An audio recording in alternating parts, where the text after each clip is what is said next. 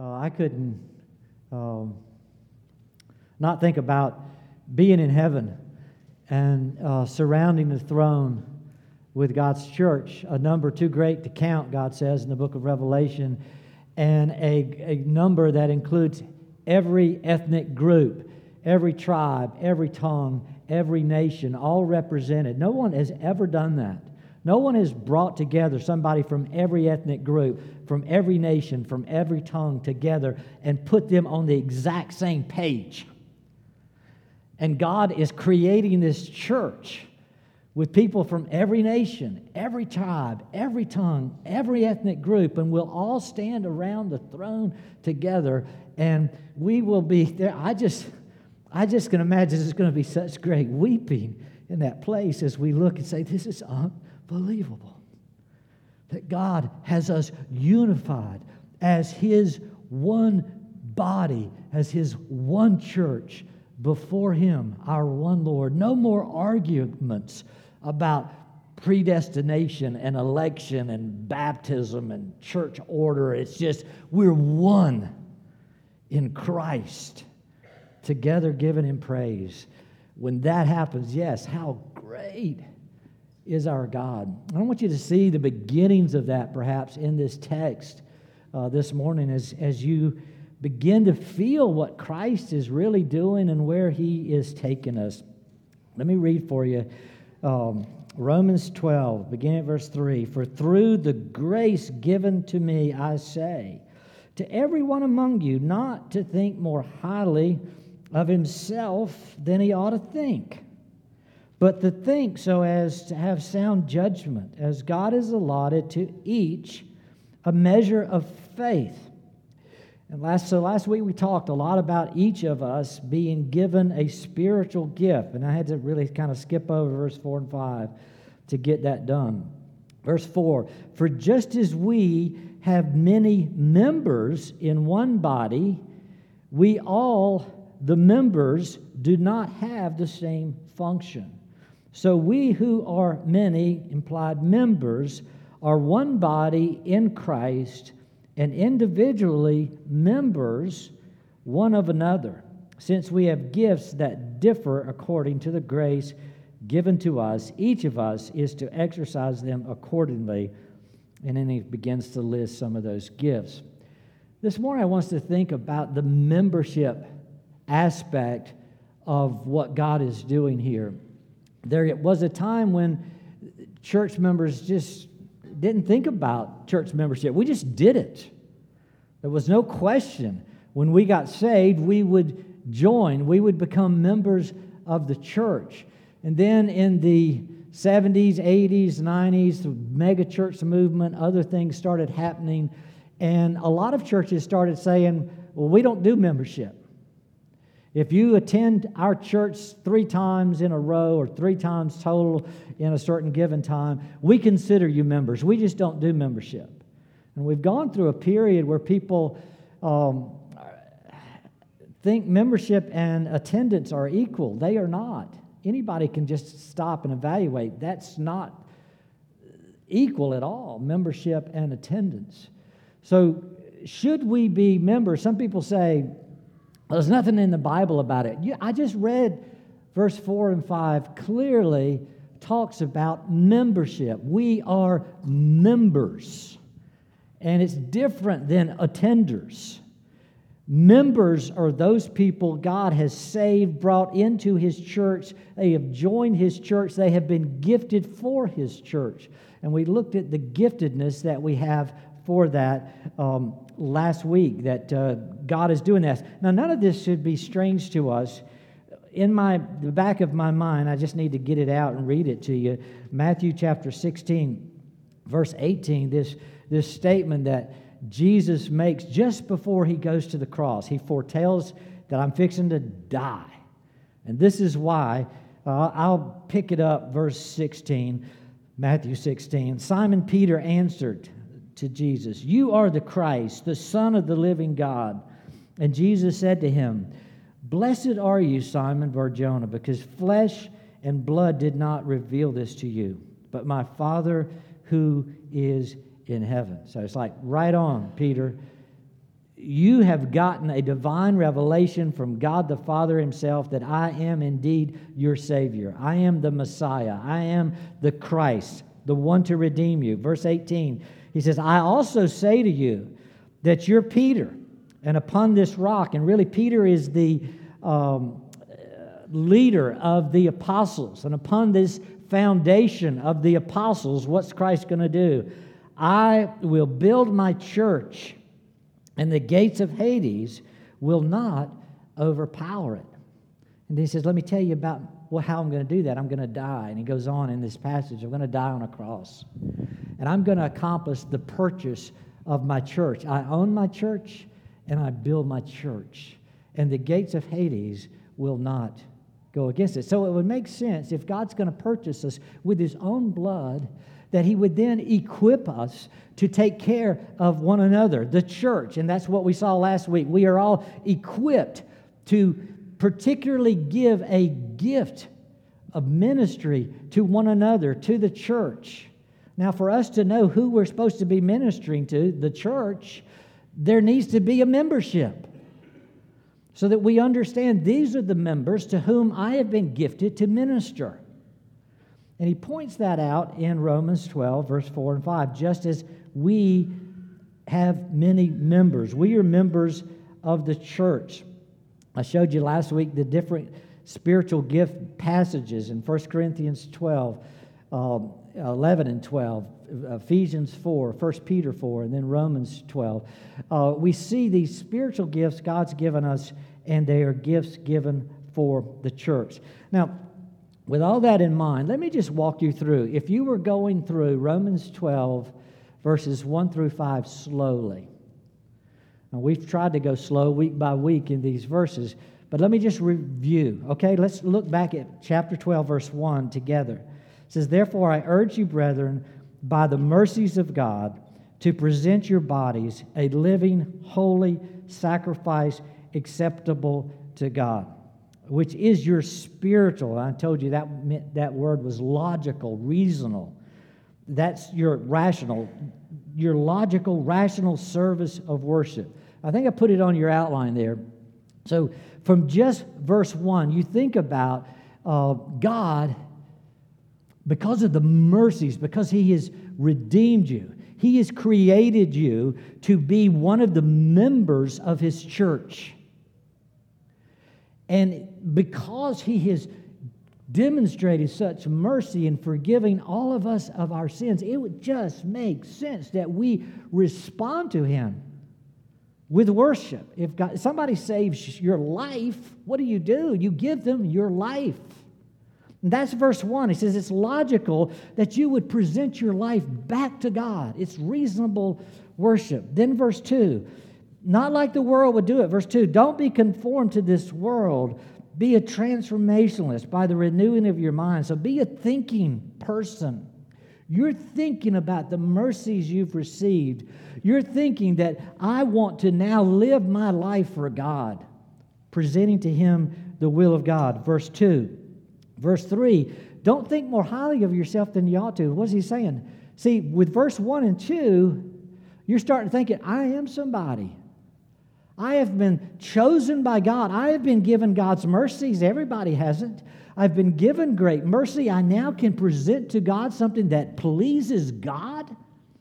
So don't start getting the big head because it's going to get better. I'm going to particularly gift you. And God gives us spiritual gifts. And then it even gets better. I'm going to make you members. You're going to be in the in crowd. You'll be members of my household, members of the body of Christ. Each one of you, gifted members for God's glory, so that the many members become one in Christ. That's what we're talking about. That's a right view of being a Christian. We're vessels of God. Now, notice that flow from mercy, forgiveness, pardon, worship, gifted members. Notice it flows into membership. That's not an invention of man. Believers don't sit around and say, We don't do membership. No, believers say, God does membership. God has brought us in, God has joined us to his body, the church, to himself. The church didn't invent that. That's something God does for us. And it's, it's the next step for us. If, if you are here this morning as a follower of Christ and no one ever told you you should join a local church, I'm sorry for that. That's wrong. You should have been told. That should have been the next step. I want you to think about that with me for a minute. When Jesus preached, he preached to bring about church membership. Let's look at the results of Christ's sermons. Look at Ephesians chapter 2. It tells you the results right here. Ephesians chapter 2. And let me read a little bit of it. Beginning at verse 17. Verse 17, Ephesians 2, and he, that's speaking of Christ, he came and he preached. What did he preach? He preached peace to you who were far away. Now, the people far away from Christ when he showed up were the Gentiles, okay? I won't take time to go back and show you all that. The far away group is the Gentiles who would be new, I mean, near the Jews. So that's what he's saying here. He came and he preached peace to you who were far away and peace to those who were near. Gentiles and the Jews. Verse 18 For through him we both have our access in one spirit to the Father. So the only way to get to heaven, the only way to get to the Father is through Christ. And that's what he was preaching. You have peace with God through me, both Jew and Gentile. Verse 19 So then, you are no longer strangers and aliens but your fellow citizens with the saints, the holy ones, and are literally members of God's household. Only God can adopt. And God says, I am adopting both Jew and Gentile, and I'm making you to be a one who belongs to God's household. That was the results of Christ's preaching. He preached for membership, he preached for inclusion into his house. For you, whether you are a Jew or a Gentile, to be included into his family membership. Who's your family, O Christ? Who belongs, O Christ? He has very clear knowledge. We call it the Lamb's Book of Life. Every name that's included in that membership or his household his family tree. Christ preached for that. The church mission was placed under the elders for that purpose. Um, you know, the Bible wasn't written to individuals. This is hard for us in our individualistic society. The Bible was given to priests, it was given to Levites, it was given to prophets, and they and then when you get into the New Testament, it was given to the apostles and then to elders. And, and these leaders were supposed to assemble, gather the church together. You remember, excuse me, Hebrews um, 10 24 and 25, let us not forsake the assembly. Why? Because these leaders took the time to create an assembly, to have an assembly time. We've got elders in this church. They, they, it's up to us no, it's up to the elders. The elders came up with the time we would do this assembly. Every church has, should have leadership that says we're going to meet at a certain time. We can meet at different times, but our elders have chosen 9:30. So we meet. This is the assembly time that they have chosen and why? Because we're supposed to assemble. God has a reason for the leaders to instruct the people of God. And not just that, but for every member to use his gifts, remember Hebrews 10 24 and 25, to stimulate one another to love and good deeds. You need a time, an assembly, where you can use the spiritual gifts you've been given. Last week we looked at what are my gifts? Now the question should be how do I use them? You must assemble the people so I can be in the midst of God's people using my gifts. There must be a place where the membership of Christ is known and visible and in person so that I can use my gifts because that's how God designed it. that I would use it that way. And that's the way the scriptures continue to teach us that God wants us together for that purpose. Look with me at Acts chapter 2, verse 47. When uh, Peter started preaching his first sermon, Jews, Gentiles from every nation were gathered in Jerusalem, and that day 3,000 were saved. And when they were saved, notice what happened. Uh, Acts chapter 2, verse 47 praising God and having favor with all the people, and the Lord was adding to their number day by day those who were being saved. The Lord was adding up a number. Didn't say he was counting attendance. He was adding to a number the saved ones.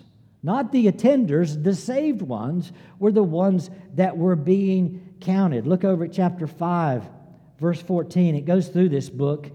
Uh, verse 14 of chapter 5 says, And all the more believers in the Lord, multitudes of men and women were constantly added to the number.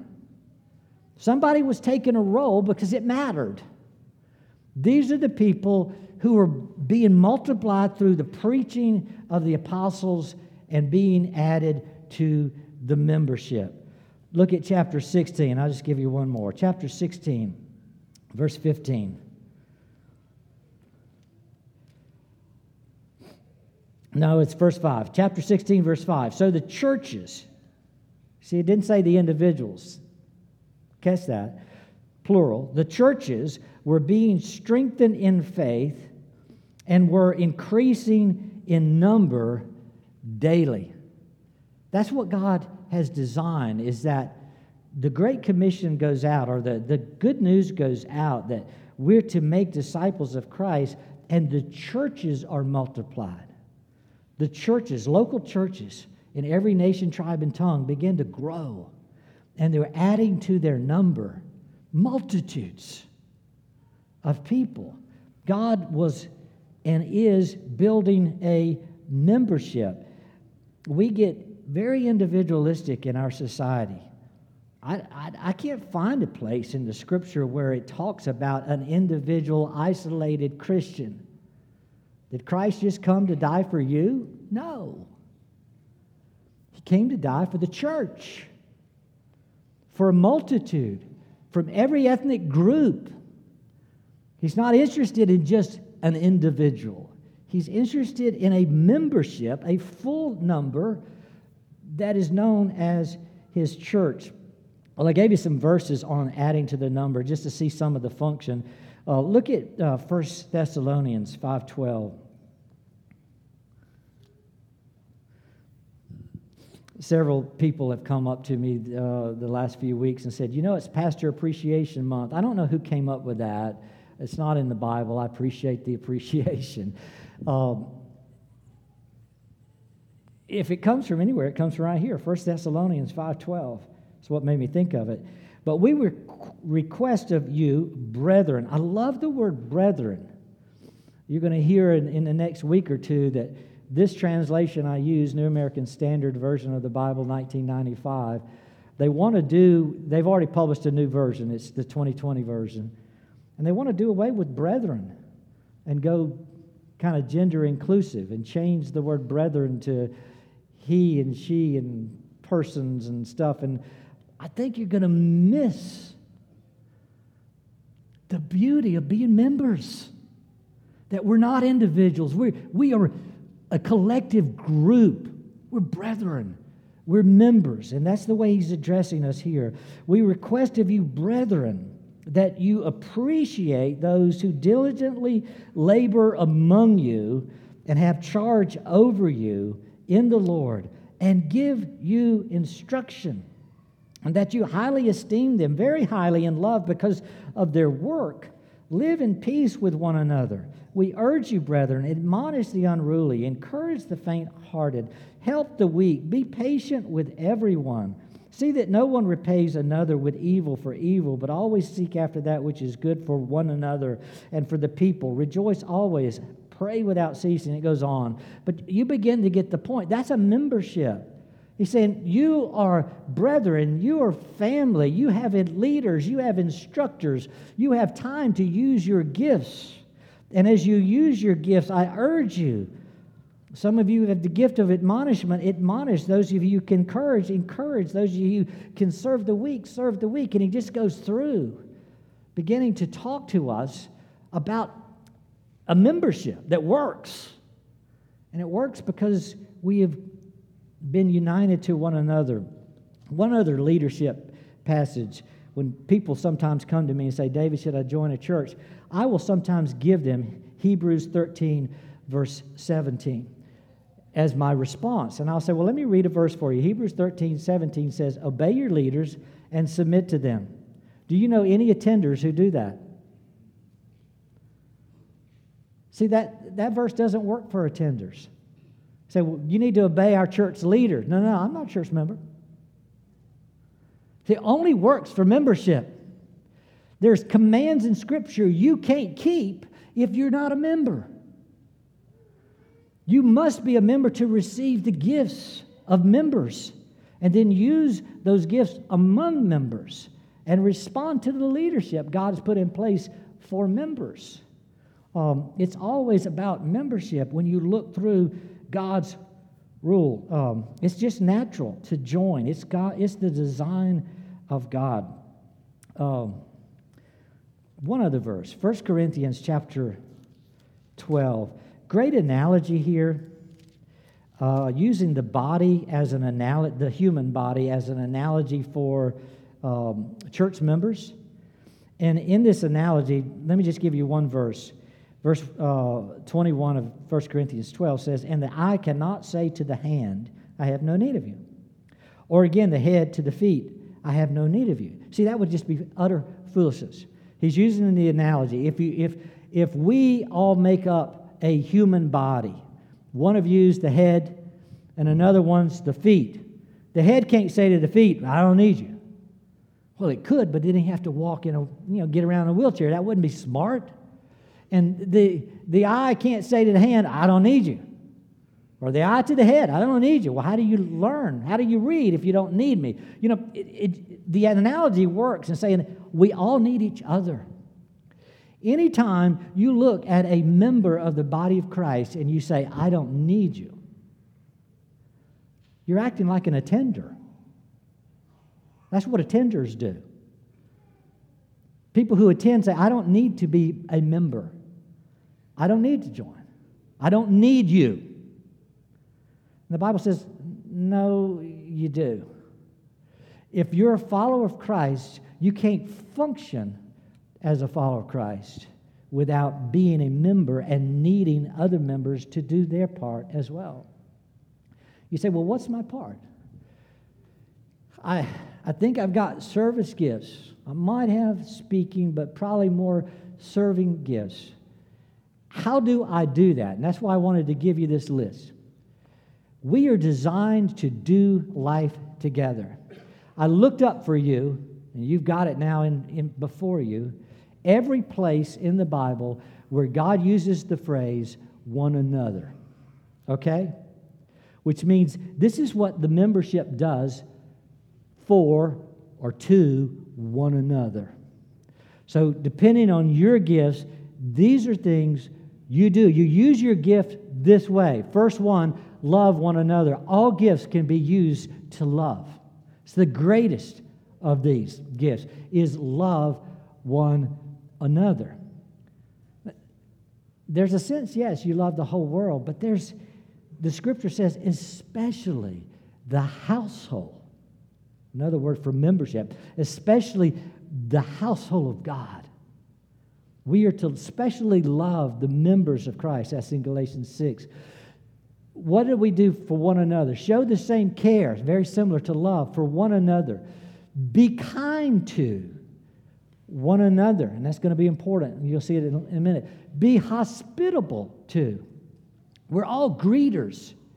We greet one another as, as, as brothers and sisters in the faith. Uh, our elders have, have made promises even in their eldership, so we're going to be here early to greet, to be hospitable, to open our homes, uh, to love one another. Uh, next, show tolerance for one another. Oh, man, the world wants to argue and fight. I don't know how many times recently I've said to church members, I said, look, I know we disagree, but I'm not going to fight you because I'm commanded to tolerate, show tolerance for one another. I said, we're not going to be at enmity. We're going to love. I said, we're going to have to figure out a way to deal with these differences as fellow members. Um, be submissive to one another. People argue about whether their wives or husbands are submissive. We're all submissive. We get it. This is part of being good family. Serve one another. Fellowship with one another. We've got to get together for that, right? Small groups, big groups. Not complain against one another. I've told you many times, we are not the members, the, the group that grumble and complain. It's not what we do. This is what we do. We don't lie to one another. We're humble towards one another. We don't think of ourselves too highly because my gift's different than your gift. No, we're humble towards one another. We teach one another, admonish one another, we encourage one another, we stimulate one another to love and good deeds, we honor one another, try to speak well of each other, speak and sing with one another together in worship. That's what we do. Uh, forgive one another, confess our sins to one another, we pray for one another, share one another's burdens. We're at peace with one another, be members one of another, devoted to one another, giving preference to one another, being of the same mind with one another, accepting one another, not judging one another, greeting one another, waiting for one another. That's a job description. The job description of the church. That's what we do. We are members that do that. However, you want to look at it. That's how God designed. He said, I designed the people I save to be one anothering. Are you using your gifts to one another to do these things? What a list God has given us. We that's our responsibility. That's what responsible church membership is, uh, doing those things for one another. Um, Christ membership is what Christ wants. Well, church membership, membership to Christ. It's what Christ wants. Have you ever wanted something so great? You said, I got to have it. I want it. I would die for it. Really? Would you really die for it? Well, see, Christ has. What has Christ died for? He has died for his church. So you can't convince me Christ doesn't want church membership. Christ wants it so much he is willing to hang on the cross for it. It matters greatly and dearly to him. Christ wants to build his church and to make sure the gates of hell will not come and stand against it. Um, when we go out and minister for Christ, it should never be with no concern for the church. We should never be just concerned to have a crusade of thousands of people coming to Christ. Our concern would be no, we need to build churches for Christ. Because Christ, what Christ wants is a church. He didn't say go get individuals, go build the church structure the church. Don't forsake the church. Use your gifts in the church. And maybe it's just our culture, but we we slide from that and want to just make it about me and Jesus. When Jesus' plan is so much bigger than me. Church membership is what believers do. it amazes me when I tell people, you need to be good churchmen. They say, What? I said, that if you were anything else, you'd call it, I'm pro this. I said, I'm, what I'm saying is be pro church. Be passionate about what Christ is passionate about. He's passionate about his church. Um, he moves us to gift us to be participating in his church. When the people were saved, Acts 2, verse 47, we've already looked at it, when were they added in membership? It says that day. They were added to the church that day. They didn't have to take a class, they didn't have to go through some membership protocol. Jesus sees that if you, he saves you, he accepts you, the church on earth should accept you as well. You should be added to the number of a church that day. That's what believers do. Um, go back to that passage just real quick. Acts chapter 2. Notice, I just want you to notice the immediacy of all of this. So, Acts 2, verse 47, they were praising God, having favor, all the people, and the Lord was adding to their number that day, day by day, those who were being saved. And we know uh, previous verses, 3,000 were saved that day. Now, notice just a few verses before that. Verse 42 they, who were the they? Those that were added to the number that day and day by day.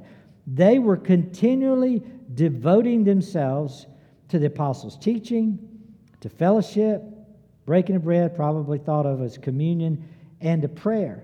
And it keeps going. So, not only those four things, but everyone kept feeling a sense of awe. There were many wonders and signs taking place through the apostles. All those who had believed were together and had all things in common.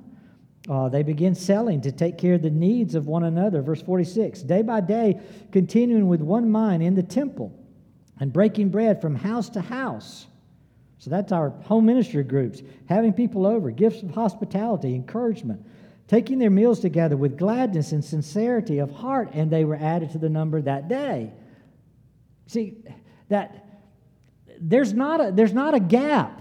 You get saved membership, you're filled with the Spirit, gifted to start one anothering the members of God.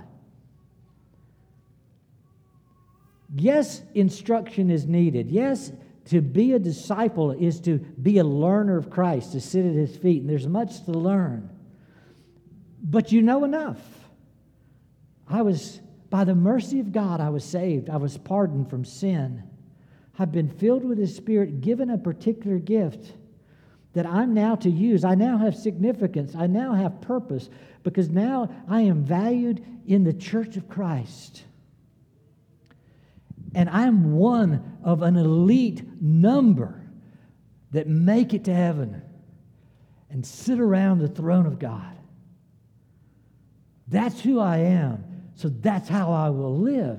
My identity is changed at the moment of salvation. It's not changed through a period of classes, it's, it's changed immediately. That's what believers do. It's what Christ wants, it's what believers do. Now, think about assurance of salvation as I was thinking through this. Um, most of us need assurance, don't you? I need assurance from time to time. How do I look this morning, honey? I look all right. See, I need assurance. My head was itching and I started scratching, so now it's my head, my hair, my eyes. I need assurance I look okay. I need all kinds of assurance. You need assurance. People come to us and say, I need assurance that I'm saved, that it's, that it's real, that I belong, that I'm going to heaven. I don't know that there's greater assurance than, than really just actively than church membership. Coming before an elder ruled church and sharing your story and when people come before us here, I, I can't remember a time in the last decade I haven't read 1 John chapter 4 during that meeting. And I tell people, I said, I really want it to be a meeting about love. We're trying to discern God's love for you, our love for you, your love for us. It's really about love. If you leave this meeting with the elders and you don't feel love, we've done something wrong. It's not a harsh time. And I usually read this passage. Let me read some of it for you. For you. 1 John chapter 4, verse 7. Beloved, let us love one another, for love's from God. Everyone who loves is born of God and knows God. The one who does not love does not know God, for God is love. By this, the love of God was manifested in us, that God has sent his only begotten Son into the world so that we might live through him. And this is love. Not that, that we loved God. See, that testimony is not what we did, it's what testimony about something somebody else did. It's not that we loved God, but that he loved us. And he sent his son to be the propitiation for our sins. Let me just skip on. Verse 19. We love because he first loved us. Think about assurance again with me. It is of great assurance to take the leaders God has put in place and say, What do you think? And for those leaders to say back to you, From what you have told us, it seems to me that you love Christ and you love His church. And the reason it is that you love Christ and the church is because we have become convinced as you shared your story that God loves you. You love because He first loved you. And He brought you into His household, His membership if God has accepted you, we would be sinning not to accept you as well. Welcome to this membership. Those who are sinners loved by God. What an assurance that is for somebody else to look into your soul and say, I see God. I see Jesus there. I see that God has showed up. And He's changed your heart so that now you, you want to be actively known as a church member, as part of the body of Christ. Well, what does that do? It helps people, it helps others, it helps us. Let me just quick verse show you it helps others. 1 Corinthians chapter 7, I mean chapter 12, verse 7. 1 Corinthians 12, verse 7. I don't think I read this last week, but to each one is given the manifestation of the Spirit. So we've all, we're all given these grace gifts, spiritual gifts. Catch the last phrase for the common good. None of us were given a gift, spiritual gift, for selfish use.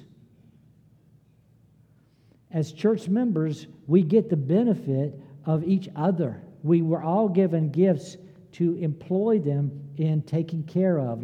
You saw the job description loving, encouraging, admonishing, um, dwelling with, just constantly ministering to one another. Gifts, membership helps others uh, because it's designed that way. God wants us to give ourselves to others. Remember the spiritual gift list? 1 Peter chapter 4 says, If you've been given a gift of speaking, speak as though you were speaking the very utterances of God. Help people out. If you've been giving the service gift, serve as though you were strengthened by God for the task and give it to one another. Your gift was given to you to minister to and help one another. Um, yeah, it helps. It helps the leaders when they uh, design an assembly time that you show up so that they can do their gift of speaking and providing encouragement. It helps the world, and sometimes we forget this. Let me look at one verse on that how our membership helps the world.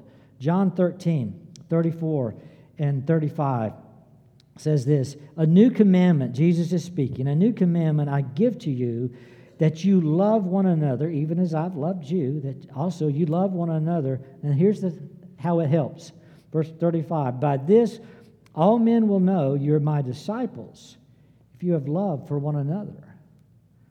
There's a sense in which he is saying the world will say, Oh, what church do you go to?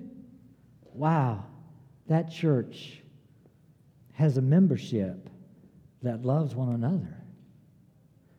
That church seriously takes their membership vows to take care of one another. I see Jesus when I see that church use their spiritual gifts as members one of another.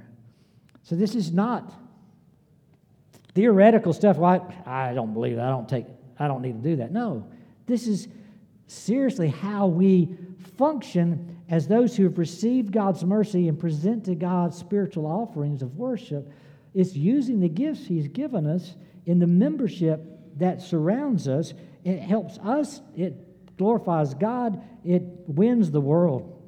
Um, well, it helps us in, in many ways. I'm, I'm out of time again, which is common for me, for I don't know why. Um, sometimes some of you pray for me. I appreciate that. Pray for me. Pray for me daily. Pray for me weekly. The Apostle Paul in first in 2 Corinthians chapter 1, verse 10 through 11, he, he tells the Corinthian church, his fellow members, he was the pastor of that church for a while. He says, I know through all of my trials, my temptations, the problems I face, he says, I have been delivered through your prayers. You pray for me, and it matters. It affects my life. The fact that members are using their prayers, their gifts, their loves for one another, it makes a difference. Which is why we have a weekly, daily prayer chain. Why people come and say, Pray for me, because it does matter. God uses not just preachers, but He uses members of the church to, to pray for one another. Ephesians 5, we looked at it a little bit ago. Colossians 3 says we are to gather to speak to one another in hymns and songs and spiritual songs. I don't just sing to God, I sing to you. You sing to me. Why do we do that? Because it encourages, it stimulates one another to love and good deeds.